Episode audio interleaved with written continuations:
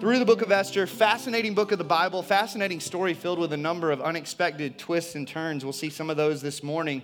As far as the storyline goes, uh, around five eighty-six B C, about six hundred years before Jesus Christ walked the earth, under the reign of the Babylonian king Nebuchadnezzar, God's people were exiled to the land of Babylon, where they lived for roughly half a century. Toward the end of that half century, the Persians ended up conquering the Babylonians, and the Persian king Cyrus issued a decree allowing the Jews to return back to their home, back to Jerusalem. Many of God's people took him up on the offer and did end up returning to, to Judah, but many decided to stay in the land that they had become familiar with, the land that they had come to know, a land that had been swallowed up into the three million square mile landmass known as the Persian Empire. As the story of Esther goes, Persia's been the, the dominant power for Uh, roughly about a half a century at this point. There's conflict in the city of Susa, which would be in modern-day Iran for all of us, during the reign of the Persian king Ahasuerus. And it's the kind of conflict that, that poses a real threat to the Jewish people. And the question that they're faced with is, will we be exterminated from the storyline of redemptive history? Are we still God's covenant people in covenant relationship with him? Is God still with us, or has he abandoned us to our sin and the judgment of exile? And the book of Esther, as we'll see, as we've already begun to see, uh, is God's emphatic declaration, yes, I am at work to see my redemptive purposes to their, their fulfillment, even in, in a godless place like the land of Persia. As the story goes, Esther, a Jewish orphan raised by her older cousin Mordecai, becomes queen of the Persian Empire, and she ends up saving the Jews from certain annihilation. It's a it's a crazy story if you've never read it. It's a story that, that deals with some pretty significant theological and existential questions. Questions like, do you ever find yourself wrestling with what the will of God is for your life? Do you Do you ever struggle to believe that God's at work even in the midst of the most seemingly mundane moments of your life? Do you ever struggle with the need to be in control of your own life and destiny, fighting tirelessly to make sure that your plans are not frustrated, analyzing the significance of every unfolding event of your life to a fault? Have you ever wrestled to understand how divine providence and human responsibility work with one another? Do you ever wonder what to do with those moments in your life that God's fingerprints appear to be absent? These are just a few of the questions that a book like the book of Esther invites us to ask. This book is, is really, as I've said, with every book of the Bible we walk to it, through, it's, it's a weapon to add to your arsenal in the battle against sin and unbelief, not just during this series, but what I hope would be for years to come. And so if you have a Bible, you can open up to Esther chapter two. That's where we'll be this morning. If you don't have a Bible, there should be one underneath one of the seats in the row in front of you. You can grab one of those Bibles and open up to this morning's passage. It's a little bit before the book of Psalms, if you're trying to kind of sort out, where do I find this book of the Bible? Very brief, only a few pages in most of your Bibles. If you don't own a Bible or you have a translation that's difficult to track with, please take that Bible as the church's gift to you. Let me pray for us, because we've got a good bit to cover this morning, and we'll we'll jump in and we'll get to work.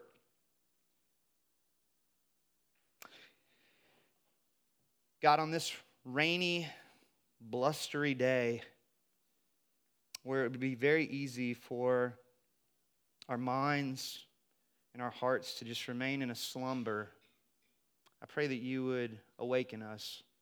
I pray that you would, by the power of your Spirit, through the proclamation of your very word, that you would awaken our minds to the beauty of who you are, the reality of what you have accomplished for us in Jesus Christ. I pray that you would awaken our hearts to those very same truths. And I pray that you would move in our lives such that as we leave this place, we would walk away changed. We would walk away as a people who are truly alive, a people who are truly free, a people that when others look in on our, our lives, they, they can't help but ask questions. What's different? What's changed about you?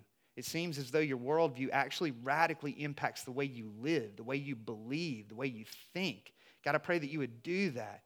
And I pray that as you do, that this church, you would use this church to put a massive dent in this land of cultural Christianity.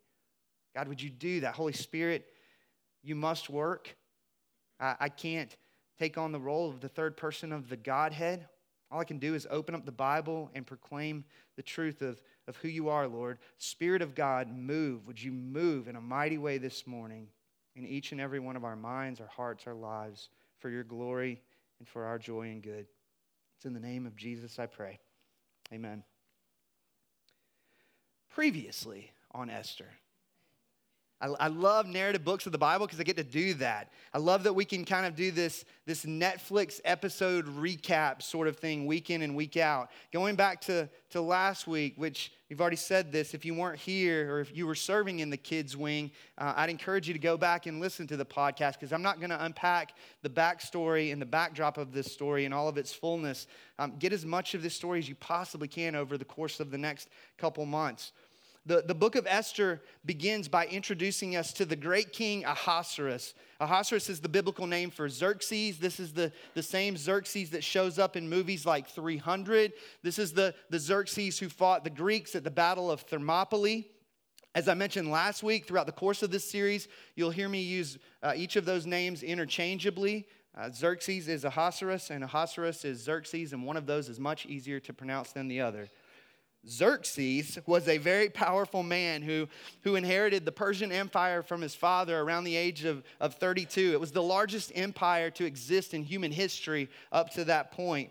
He, he thought very highly of himself, as you can imagine. He was essentially the king of the known world at that time.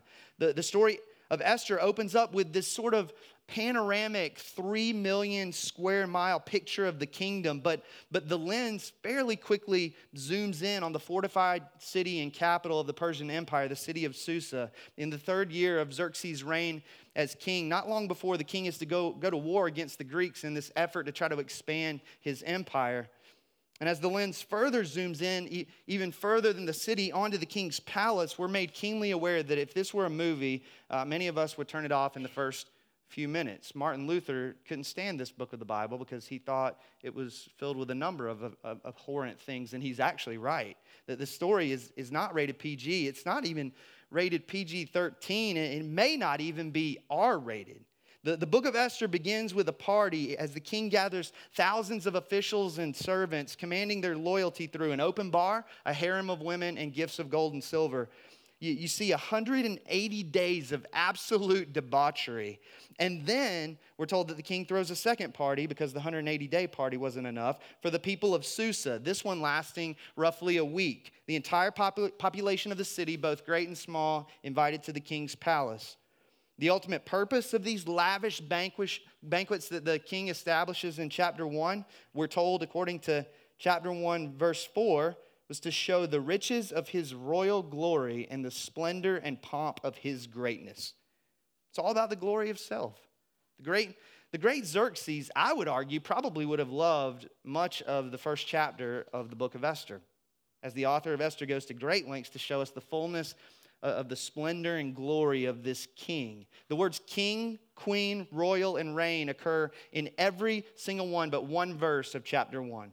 It's the royal throne. It's the, it's the king's palace. It's the royal wine. Everything belongs to the king. Everything exists for the king. Yet something happens midway through chapter one that sets the stage for this story to come. That the great king Xerxes invites his queen, Queen Vashti, to parade around a room of drunken men as the king's trophy wife, an exhibit for the masses in attendance of this party. And the queen shockingly says, "No thanks, I'll pass."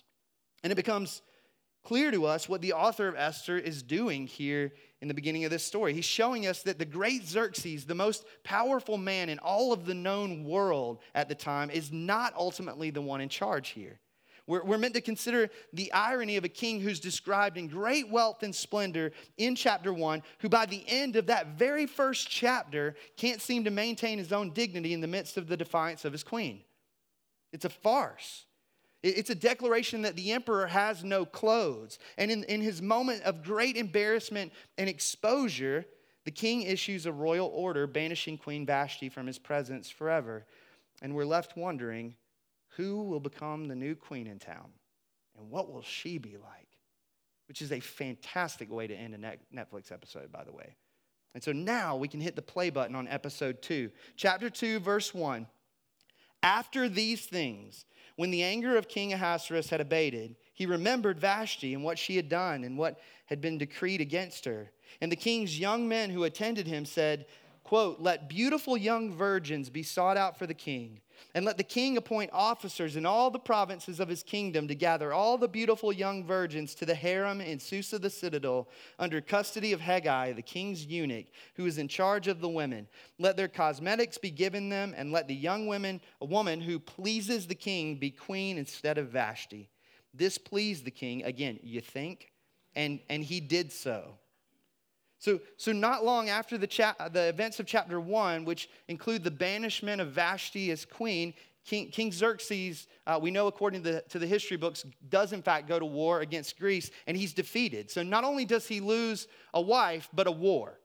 This is a guy with a pretty big ego. You can imagine this would be a, a significant blow to this man's ego. And so the king's attendants come up with a plan. The king's men should suggest an internal, or an international, I should say, beauty pageant. A, a Miss Persian Empire, essentially, is what's going down here in chapter two. To be judged by the king for the, the purpose of selecting a replacement for the recently banished queen. What are the criteria of this Miss Persian Empire, you might ask? Verse two. Let beautiful young virgins be sought out for the king. Remember, if you go back to chapter one, it was declared that the king was to search for someone better than Vashti. Better, likely meaning of more submissive character. Someone who's not going to make the, the king look like an idiot in a room full of people. And yet, this empire-wide search for her replacement, for Vashti's replacement, has absolutely nothing to do with character, does it? There are three criteria. Beautiful, young, and unmarried. And unless we think that this is some fortuitous opportunity for some lucky young girl, even the language of a beauty contest is a little misleading, because it was really more like a military draft. You really didn't get much of a say as to whether you were brought to the palace. It really didn't matter what you had planned for your life. If you were beautiful, young, and unmarried, you were free game. Women were brought in, they were uprooted from their homes. Many of them treated like objects rather than human beings. The, the Jewish historian Josephus, uh, he errs conservatively in his guess. He says that there were upwards of four hundred women who were part of the search here in Esther chapter two. And unless we think that the king was a respecter of gender, according to the historian Herodotus, Xerxes had roughly five hundred young boys castrated each year to serve as his eunuchs. It didn't matter whether you were male or female. Either way, you existed for the, the king's pleasure and purposes. As you move into verse five, we now get introduced to, to the two most influential characters aside from God himself in the entire story, which is pretty fascinating because neither of these characters are the king. Verse five says, Now there was a Jew in Susa the citadel whose name was Mordecai, the son of Jair, son of Shemai, son of Kish, a Benjaminite, who had been carried away from Jerusalem among the captives carried away with Jeconiah, king of Judah, whom Nebuchadnezzar, king of Babylon, had carried away. He's talking about the exile there. And he was bringing up Hadassah, that is Esther, the daughter of his uncle, for she had neither father nor mother. The young woman had a beautiful figure and was lovely to look at, and when her father and mother died, Mordecai took her as his own daughter. So here you get introduced to Esther and Mordecai. Mordecai was a descendant of Kish from the tribe of Benjamin, a very Jewish man, uh, associating him with another son of Kish, these words here in verse five, namely King Saul, which will bear significance a little further in the story. We'll actually see why that matters next week. Mordecai is declared to be a Jew on the one hand, and yet his very name is derived from the Babylonian god Marduk. Many of the Jews had been given names when they were born that were rooted in the character and redemptive work of the God of Israel, and yet when they were carried into exile, many of them were eventually stripped of those names and given names representative of pagan gods. And at this point in the story, some of those uh, people even took those names for themselves. So you see this kind of dual identity, similar to what you see in the book of Daniel. Mordecai is a, a man simultaneously living in two worlds. And so is Esther. She's the only character mentioned in the story with two names. The author's way of depicting her as a woman attempting to live in two very different realities at the same time. The Jewish one in which she was raised by her older cousin, and the Persian one in which she was plunged. The name Hadassah, uh, her Hebrew name actually means myrtle, like the flower. It, In books like Isaiah and Zechariah, if you go back and read some of the prophetic books, the myrtle has prophetic symbolism. Uh, it's described as replacing the thorns and briars of the desert, which is kind of a depiction of God's forgiveness and acceptance of his people. Even in the simple name, we're given the smallest hint that God is actually at work in this story in the book of Esther. She's described by her outward beauty, which is meant to tip us off as to how things are going to unfold for her against the backdrop of the Persian Empire. Even up to this point, you, you encounter a number of seeming coincidences, don't you? I mean, it just so happens that Mordecai and his cousin Esther, whom he had adopted, are living in the city of Susa, uh, of all of the Persian Empire. It just so happens that Esther is drop-dead gorgeous, and it just so happens that she's the exact appropriate age for the king's royal beauty contest. As I mentioned last week, and we'll see this throughout this story, none of these seeming coincidences are coincidences at all. God is on the move. He's bringing his redemptive purposes to fulfillment through his unseen hand of providence. Verse eight, so when the king's order and his edict were proclaimed, and when many young women were gathered in Susa the citadel in custody of Hegai, Esther also was taken into the king's palace and put in custody of Hegai, who had charge of the women. And the young woman pleased him and won his favor. And he quickly provided her with her cosmetics and her portion of food, and with seven chosen young women from the king's palace, and advanced her and her young women to the best place in the harem. We're, we're not really told how Esther feels about this, are we? All that she's being walked through at this point in the story, even the passive form of the verb, she was taken. You see that kind of passive use of verbs throughout this, this story, which many argue points to the fact that the characters are caught up in the events themselves. And yet, at the same time, once she's brought in, she doesn't really seem to buck against the system, does she? She seems to be fairly compliant. Unlike Shadrach, Meshach, and Abednego in the story of Daniel, she doesn't seem to be willing to walk through a fiery furnace in order to stand up for her morals. She seems to be willing to play by the rules a little bit. After all, we're told that she won Haggai's favor. Verse ten goes on to say, Esther had not made known her people or her kindred, for Mordecai had commanded her not to make it known. And every day Mordecai walked in front of the court of the harem to learn how Esther was and what was happening to her. Again, we're, we're meant to feel conflicted about these characters. Here we're told that Esther conceals her identity as a member of the covenant people of God. She suppresses her identity as one of God's people. And she does so because Mordecai commands her to do it. Which, by the way, if we're honest, we all do that at times, don't we? We may not deny our faith, but we're tempted to conceal it. Maybe in the workplace at times, among certain family members and friends, with certain people in the neighborhood. Esther conceals her identity as one of God's people.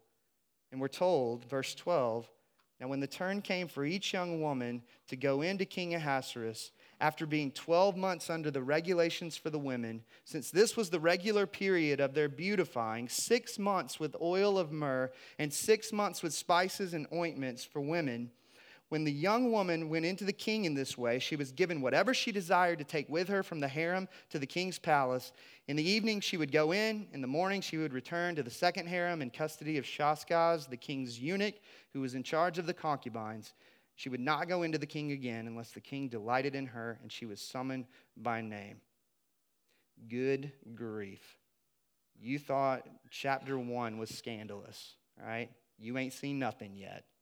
Now you get this description of the treatment of the women who are brought in for this contest. And, and here again, we see the, the same kind of excessiveness that we began to see back in chapter one. Expensive spices and fragrant oils used incredibly liberally in preparing the women for a night with the great King Xerxes. I mean, if, if you were a seller of essential oils back then and you managed to land this guy as your client, you'd be making some serious bank, right?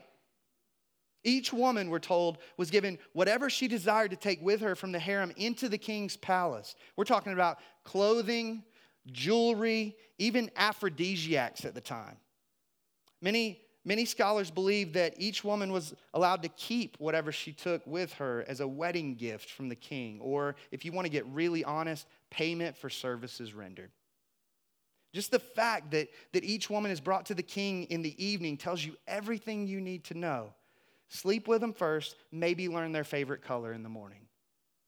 That's what's going on here. After spending the night with the king, you became one of the king's concubines. No leaving to marry or return to your family. You couldn't even see the king again unless he called for you. We're talking about functional widowhood for most of these women. As Ian Duguid says in his commentary, the king wished to add to his collection of living dolls. Those chosen would live in secluded splendor for the rest of their lives, even if they were only rarely taken out and played with. Indeed, it was a bad life on the scale of existence within the empire.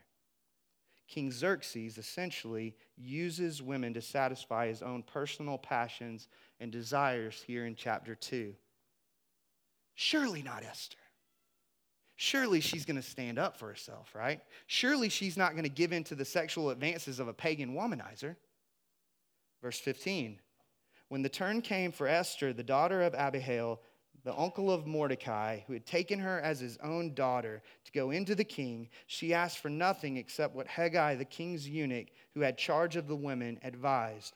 Now Esther was winning favor in the eyes of all who saw her. And when Esther was taken to King Ahasuerus into his royal palace in the tenth month, which is the month of Tebeth, in the seventh year of his reign, the king loved Esther more than all the women. And she won grace and favor in his sight more than all the virgins, so that he set the royal crown on her head and made her queen instead of Vashti. Then the king gave a great feast for all his officials and servants. It was Esther's feast. He also granted a remission of taxes to the provinces and gave gifts with royal generosity. Esther arguably assimilates pretty well. Again, you see it. She doesn't push back on the eating of the king's food, unlike Daniel and his friends in exile. She submits to the Hugh Hefner-like antics of King Xerxes, and, and she hides her Jewishness in the midst of all of it. In the words of one scholar, Esther is the ultimate anti-Vashti. And the great King Xerxes makes her his queen, an event upon which the entire story hinges. Which is why you have the mentioning of yet another banquet. Banquets are themes in the book of Esther. Every time you see one, you're meant to ask, what of significance is taking place in this moment? This time it's in Esther's honor. You have this Jewish orphan who becomes the queen of the Persian Empire. And as we'll see, she now has influence on the unfolding events of this story. As chapter two comes to a close, we're told in verse nineteen, now when the virgins were gathered together the second time, Mordecai was sitting at the king's gate. Esther had not made known her kindred or her people as Mordecai had commanded her, for Esther obeyed Mordecai just as when she was brought up by him. In those days, as Mordecai was sitting at the king's gate, Bigthan and Teresh, two of the king's eunuchs who guarded the threshold, which, by the way, if you're going to have a bodyguard, Bigthan, that's a pretty awesome name. The, those two guys became angry and sought to lay hands on King Ahasuerus. And this came to the knowledge of Mordecai, and he told it to Queen Esther. And Esther told the king in the name of Mordecai. And when the affair was investigated and found to be so, the men were both hanged on the gallows. And it was recorded in the book of the Chronicles in the presence of the king. In, in, in the ancient Near East, Uh, court rulings and official matters were handled at or near the gate. And, and so most argue that Mordecai is now some sort of official at this point in the story. Perhaps he was made an official by Esther as she became queen. The, the king's gate is where justice is dispensed. And so there's this subtle hint that justice is even going to come through Mordecai as a character in this story. You got two of the king's eunuchs deciding to plot an assassination, probably because the king made them eunuchs, right? That's a good enough reason in and of itself. As I once heard a fellow pastor say, the technical definition of a eunuch is someone who used to be happy. These um, the, these two guys established a plan to assassinate the king, and Mordecai, who happens to be at the king's gate, overhears the plot, and he passes the word on to the king, who Esther, who now happens to be queen. And the king lives to pursue his own self-exaltation another day. This is the moment that brings Mordecai into the king's good graces, we're told, which sets the stage for the great reversal of the story that we'll get to soon enough. That we're told, according to verse twenty-three, that, that this heroic moment for Mordecai is recorded in a book of memorable deeds, and that that very book, when we get to chapter six a few weeks from now, is brought to the king on a sleepless night. He can't sleep. He asks for this very book, and his reading of this book is what leads to the saving of the Jews. Crazy. It's fascinating. There's no reason that the king should forget to reward Mordecai right here in this moment in chapter two. He would have been all over the Persian news, Mordecai. This is the guy who stopped, stopped the J F K assassination of his day, you could say. But the king conveniently forgets to reward Mordecai. He doesn't even get a Jelly of the Month Club, nothing. And that absent-mindedness in chapter two is what sets the stage for the king to reward Mordecai at the exact right moment that would bring about the rescue of the Jews from certain annihilation, or as theologians like to call it, God's providence.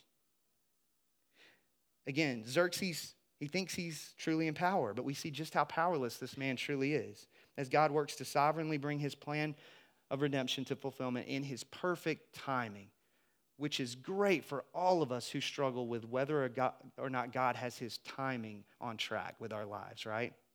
Anybody find yourself there? What chapter two declares is that it's not God's timing that's imperfect, but rather our knowledge. That God always knows what he's doing and he's always on time according to his sovereign plan. That the two things that need to happen in order to rescue the Jews from certain annihilation come to fruition here in chapter two. Esther becomes queen and Mordecai finds favor with the king. And these significant events unfold in the lives of morally ambiguous people. It's really easy to want to villainize or vindicate the actions of Esther and Mordecai, isn't it? I mean, on the one hand, couldn't Mordecai have protected Esther from the womanizing king? You better believe my two daughters, I'm going to handle it a little different than that dude. And, and what about Esther being told by him to conceal her faith? And what about her willingness to assimilate? And, and then on the other hand, you go, well, the, the lives of the Jewish people are at stake. As we'll see soon enough, isn't Mordecai simply protecting his people from mass genocide? I mean, wouldn't you do anything to stop the Holocaust? Isn't Esther an example of courage? Surely she was forced into a situation that she couldn't get herself out of, right? We try to figure out any way we can to either villainize or, or vindicate the people in this story. We so desperately want to sort out the villains and the heroes in the Bible, and the author of the book of Esther just won't let us do it. If, if the message of the Bible is God loves the good guys and hates the bad guys, so be a good guy and God will love you, if that's the message of the Bible, we've got a real problem on our hands because Esther can't seem to stand up to anyone's scrutiny. The feminists can't stand the fact that she uses her looks to get ahead, and the religious are disturbed by the fact that she abandons Jewish food laws and sleeps with a pagan. If it's about the good guys and the bad guys, we're done for. Because the reality is that, that you and I, we're a lot more like the characters in this story than we would like to think. Back then, men measured themselves by wealth and power, women by beauty and sexuality. You might say, thank God we don't live in those days. To which I would say, you are the naive person in the room, right? We we do. The world's the same now as it was then. The world says image matters most. What you have, beauty, money, prestige matters more than anything else. We're, we're constantly giving ourselves over to beauty treatments, you might say. How can I make myself look better? What can I get my hands on that would improve my image? That practically every one of us in this room is enticed by some sort of beauty potion in life. In the words of Tim Keller, to some degree, we're all concubines to the world system, selling our souls for one night with the king. And we and we do it in, in really crafty ways. There, there's, there's the material aspect of it, where it comes through the grabbing of, of this vehicle or that vehicle that people will see us parading around town in, or the next gadget or electronic device, maybe the next wardrobe addition, maybe even our home, the things that we uh, chase after in an attempt to make ourselves look a certain way uh, before others in the community. Most often, not bad things, right? There's nothing inherently evil about a home or a car or an electronic device. Sometimes we, we treat other human beings as beauty treatments. If I can just get in with this particular social circle, then I'll be somebody. Then people will think that I'm beautiful. Or because I haven't gotten in with this particular group of people, I must be ugly. There must be something ugly or about, about me. We, we even do it with spiritual disciplines, don't we? If I if I read my Bible just a little bit more, then God will find me to be a little bit more beautiful. If I pray just a little bit more, and, and if I do it in a public arena where people are looking at me, maybe they'll think I'm even more beautiful of a person. We take good things and we, and we treat them as beauty potions in the name of self-enhancement. And what that is, is a bond. It's a form of bondage. Let me give you an example in my own life. Um, and, and this is essentially me outing myself so that I've got to do something about it in an act of repentance. Um, a little over a year ago, I got accepted into a postgraduate P H D feeder program, I guess would be the best way to explain it, uh, for a, a really incredible theological institution. And what I what I came to find over the course of my time walking through the process of getting from having been accepted into the program to actually putting my rear end in a seat for, for my first lecture was that there's something wicked going on in my heart here. There's something about this that I want people to see and I want them to be impressed with, and I know it because if I were to walk away from this opportunity, one of the things that would be most devastating to me would, would be to have to remove that piece of education off of my Facebook page. And, and let me complicate matters even more. The, the things that unfolded in order for that opportunity to present itself just seemed like God was opening door after door. It would have been very easy circumstantially, kind of like Abraham with Isaac. God, you said you made a promise. I had a son. Surely you don't want me to carry him up the mountain to sacrifice him. I see all the open doors here, so God, you must be doing this. You surely aren't calling me to this. And yet sometimes I think God opens just enough doors and then presents us with, with what's going on in our hearts so that we might experience even greater liberation. And so here's the reality. I'm walking away from that program, at least for now, because I know what's going on in my heart, and I know that's a beauty treatment of sorts for me. Um, don't, don't come and call me a hypocrite if you see me a year from now engaging in, in that very same program, because God works on his own timetable to work in our hearts, to, to draw us back to him. But the reality is we, we all do it to some degree, and it's bondage to live that way. To constantly live looking over your shoulder, wondering if everybody is seeing this or that in your life and is impressed with it, and, and ultimately whether God feels that way about you. It's miser- It's a miserable way to live, selling our souls for one night with the king, so to speak. Praise be to God that the message of the Bible is not God loves the good guys and hates the bad guys, so be a good guy and God will love you, because we're all a morally ambiguous bag, are we not? The message of the Bible is that God pours out his grace upon undeserving sinners like you or me, who may or may not even appreciate that grace at any given moment. God is a God of grace, which is good news for concubines like us. We, we get no indication in the book of Esther that Esther is walking with God, but we do have indication that God is walking with Esther. We see his providential hand all over her life. He doesn't give up on her. Even when she makes shady, questionable decisions, he's still there. He doesn't walk away from the story. He doesn't necessarily get her out of the situation, but he gets her through it. He stays with her. He changes her. And ultimately, as we'll see, he leverages her life for good. And he does the same thing with us. Karen Jobes in her commentary says, this episode from Esther's life offers great encouragement and comfort when we find ourselves in situations where every choice is an odd mix of right and wrong. Only God knows the end of our story from its beginning. We are responsible to him for living faithfully in obedience to his word in every situation as we best know how, even if we make the wrong decision. Whether through innocent blunder or deliberate disobedience, our God is so gracious and omnipotent that he is able to use that weak link in a chain of events that will perfect his purposes in us and through us. Or the more artistic way to say it, Ian Duguid in his commentary says, God is able to form beautiful pictures out of our smudged and stained efforts. Isn't that amazing? You, you might ask, how? Like, how is it possible for God to relate to us this way? And the answer is very simple. Jesus Christ. Esther had to give up her freedom for the king. Meanwhile, Jesus, the true king, gave up his freedom for us in order to free us from the bondage of our own wills. Like Esther and Mordecai, Jesus grew up in a sinful world filled with temptation. Yet, unlike Esther and Mordecai, there is no moral ambiguity in Jesus Christ. He lived the perfect, sinless life that we could never live.